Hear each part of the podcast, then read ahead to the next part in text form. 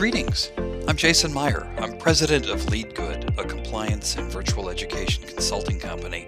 And with my friend Nicole Rose, I'm a co founder of the Training Hats Initiative. And I'm so happy to welcome you to the Eight Mindsets podcast. Nick and I are offering this podcast for a lot of different kind of people. Uh, people who are in organizational compliance and ethics, people who are involved in corporate training and human resources, and executive and managers who lead other people at work.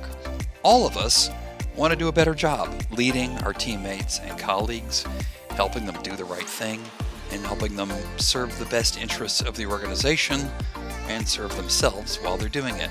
So, in this podcast, we'll look at events in the news and culture and consider what lessons and learnings those events can offer us to help us do a better job in our trainings and communications and leadership. Because Nicole and I believe, and we believe it deeply and personally, we, we believe that to be effective in that kind of communication does not require a lot of money or a fleet of vendors, although having a few vendors to collaborate with you can be quite helpful. And it certainly does not require constantly pursuing and adopting fancy technology. All it requires, we think, is a consistent and dependable approach to making things and the right entrepreneurial mindsets. And with those, Nick and I are convinced you can make a lot of your organization's training and internal communications yourself, and you can be more cost effective and more change effective doing it. And helping with that is what Training Hats is all about. So, Nick and I have assembled a cohort of like minded leaders to help us find these lessons. They're from all around the globe. Nicole is based in Australia. And I find myself in another part of the world, in a beautiful house, with a beautiful wife. And I say to myself, well, how did I get here? Apologies to David Byrne. So I come from a line of entrepreneurs. Uh, my grandfather started the first liquor wholesaling company in Georgia after Prohibition, and he and my uncle ran that company their whole lives. My father was a co founder and the first editor in chief of the daily newspaper in Gainesville, Georgia in the 50s and 60s. So he wound up regularly advocating for civil rights and integration in a very turbulent time. Later, he ran and grew a magazine company in South Florida.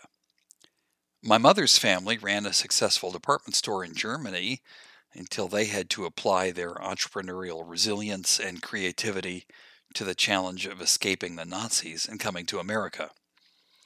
So I come from a line of entrepreneurs. I also, as the old journalistic saying goes, I also have ink in my veins. Uh, my dad, my mom, my sister, and now my son, all professional journalists. So, decades ago, when I graduated from Princeton University, I did not go straight into graduate school or government or business like most of my classmates.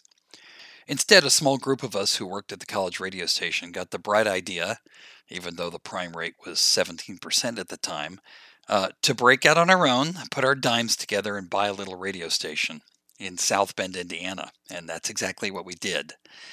We did it at a time when none of the current mentoring and support devices for collegiate entrepreneurs existed the way they do now. We were on our own, and man, it showed.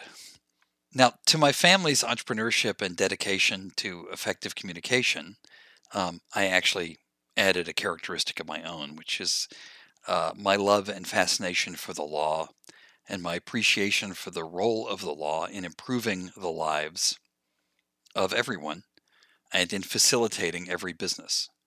So, after that radio station venture, I went to law school. For several years, I practiced law with big uh, East Coast law firms in the US. But I came to a point where I started a new business. I started a family of audio newsletters and continuing legal education products for lawyers under the brand named Lawcast. It was a venture I ran with my wife Tracy for 13 years and ultimately we became the number two intellectual property law publication in the country.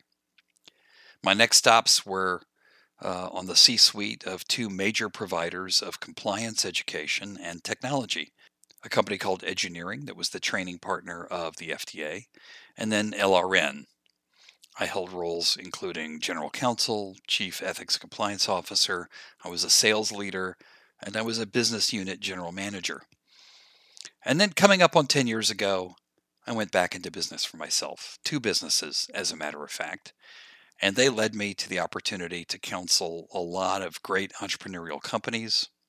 That led me to the opportunity to be the architect and author of the first ever e learning courses on ethics and professionalism for K 12 educators and administrators, and to be the architect and author of the first ever e learning course specifically for corporate directors in ethics compliance among other projects. And those projects led me to working closely with Nicole, which has been a complete pleasure.